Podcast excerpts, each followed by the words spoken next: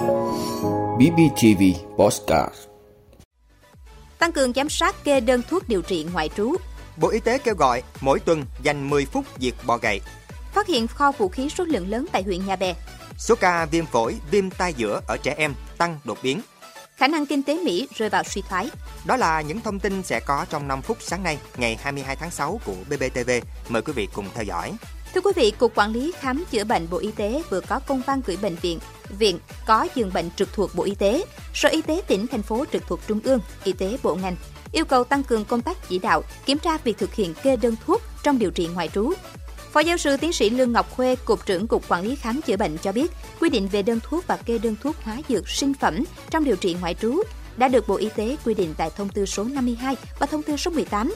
Tuy nhiên, trong thời gian vừa qua, theo phản ánh từ các phương tiện thông tin đại chúng, có một số cơ sở và người hành nghề khám bệnh chữa bệnh thực hiện chưa nghiêm túc quy định về đơn thuốc và kê đơn thuốc, hóa dược, sinh phẩm trong điều trị ngoại trú. Trong đó có việc kê đơn kèm theo thực phẩm chức năng không đúng quy định, làm tăng chi phí không cần thiết cho người bệnh.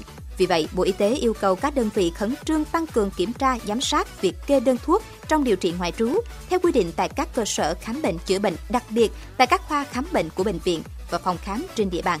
Các đơn vị chỉ đạo cơ sở khám chữa bệnh, chữa bệnh trên địa bàn thực hiện việc kê đơn thuốc theo hướng dẫn chẩn đoán và điều trị của Bộ Y tế, hướng dẫn chẩn đoán và điều trị của bệnh viện.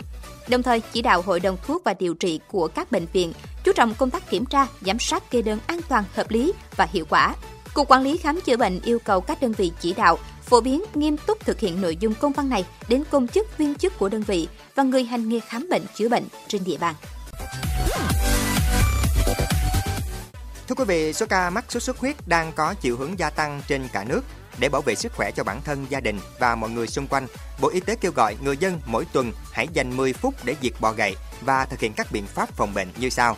Kiểm tra phát hiện và diệt lăng quăng trong các dụng cụ chứa nước sinh hoạt bằng cách thường xuyên rửa, đậy nắp kính bể và các vật dụng chứa nước, thả cá để tiêu diệt lăng quăng. Thường xuyên thay nước ở các lọ hoa, thả muối hoặc hóa chất diệt bọ gậy vào bể cảnh, hòn non bộ, khay nước, thải tủ lạnh. Loại bỏ các vật liệu phế thải, hốc nước tự nhiên, lật úp các vật dụng có thể chứa nước không sử dụng, ngủ mang, phòng mũi đốt ngay cả ban ngày, mặc quần áo dài tay, dùng bình xịt mũi, hương mũi, kem xua mũi, vợt điện mũi để diệt mũi và phòng mũi đốt. Tích cực phối hợp với ngành y tế trong các chiến dịch diệt bọ gậy và các đợt phun hóa chất phòng chống dịch. Khi bị sốt đến ngay cơ sở y tế để được khám và tư vấn điều trị, không tự ý điều trị tại nhà. Thưa quý vị, Công an thành phố Hồ Chí Minh vừa phát hiện bắt giữ một kho vũ khí, công cụ hỗ trợ với số lượng lớn trên địa bàn huyện Nhà Bè với hàng chục súng ngắn, hàng ngàn hung khí nguy hiểm. Các trinh sát tuần tra trên đường Trang Tử thuộc phường 2 quận 6 phát hiện Nguyễn Thành Nam, 22 tuổi, ngụ quận 8, tăng trữ trên xe 3 con dao tự chế, một súng rulo, 10 viên đạn cao su. Nam khai nhận đang đi giao số vũ khí trên cho Trần Duy Khánh, 26 tuổi, ngụ huyện Nhà Bè để lấy tiền công. Tiến hành khám xét nhà của Khánh trên đường Phạm Hữu Lầu, xã Phước Kiển, huyện Nhà Bè. Phát hiện 33 súng ngắn kim loại, hai súng rulo, một súng tự chế, hàng chục hộp tiếp đạn, đạn bi cùng hơn 2.000 dao tự chế, súng điện, hung khí nguy hiểm khác. Hiện công an thành phố Hồ Chí Minh đang mở rộng điều tra và xử lý vụ việc. Thưa quý vị, trẻ mắc bệnh viêm phổi, viêm tai giữa đang tăng đột biến. Trong số này, có nhiều trẻ em phải nhập viện điều trị, thậm chí chuyển nặng phải thở oxy, thở máy. Phần lớn trẻ nhập viện đều mắc các bệnh lý đường hô hấp như sốt cao, ho, khò khè, khó thở, viêm tiểu phế quản, viêm phổi, tiêu chảy, tay chân miệng, sốt xuất huyết và thậm chí là co giật.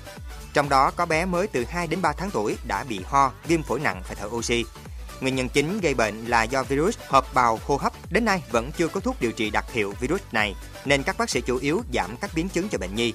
Trẻ em bị viêm tai giữa thường có các dấu hiệu như đau tay, đặc biệt khi nằm, khó ngủ, khóc nhiều, nghe kém hoặc phản ứng kém với âm thanh, mất thăng bằng, sốt 38 độ C trở lên. Trẻ có thể xuất hiện dịch chảy ra từ tai, đau đầu, ăn, bú kém.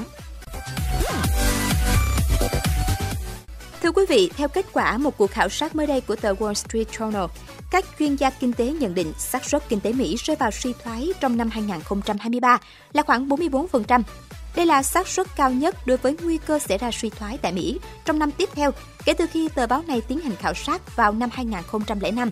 Trước cuộc suy thoái 2007-2009, các nhà kinh tế đã dự báo xác suất suy thoái là 38%. Suy thoái năm 2020, con số dự báo chỉ có 28%. Các chuyên gia cũng cho rằng, dựa trên các xu hướng lịch sử, nền kinh tế Mỹ có thể sẽ rơi vào suy thoái vào cuối năm nay. Lo ngại về nguy cơ xảy ra suy thoái kinh tế tại Mỹ đã lăn nhanh trong bối cảnh lạm phát tăng vọt lên mức cao nhất trong 40 năm.